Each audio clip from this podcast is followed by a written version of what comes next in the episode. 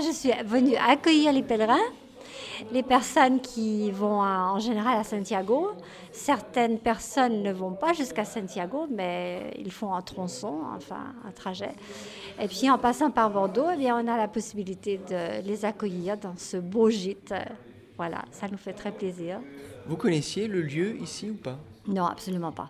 Comment vous avez eu l'idée de venir ici? Qu'est-ce qui vous a motivé pour devenir hospitalière?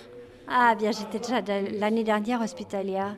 J'étais hospitalière en Espagne, à Estella l'année dernière.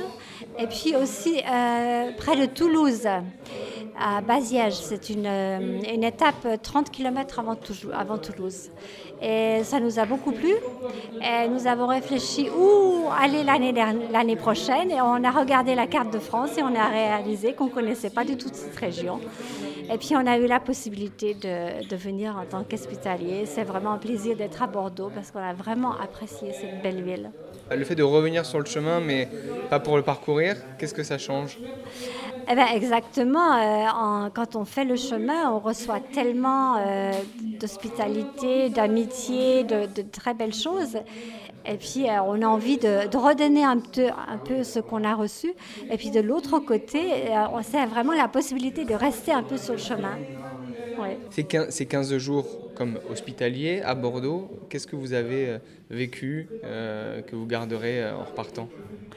Je crois surtout les berges, pas en tant qu'hospitalier, mais en tant que touriste, disons. J'ai vraiment aimé cette, berges, j'ai trouvé magnifiques. Et puis, c'est très familial, oui, j'ai beaucoup aimé. En tant qu'hospitalier, bah, c'est comme d'habitude, on a toujours de belles connaissances et on, réalise toujours que l'Europe, c'est l'Europe. Et même ça s'agrandit parce qu'on a des, personnes qui viennent du monde entier. Euh, que ce soit des Canadiens, que ce soit des Japonais, euh, et tout le monde est sur le chemin, oui. Et une, une fraternité particulière qui se, qui se dégage? Ah oui, oui, oui, on est pèlerin, on reste pèlerin.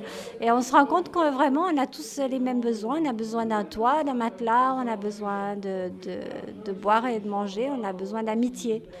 Et ça se retrouve tout de suite, on se sent tout de suite euh, entre amis. voilà.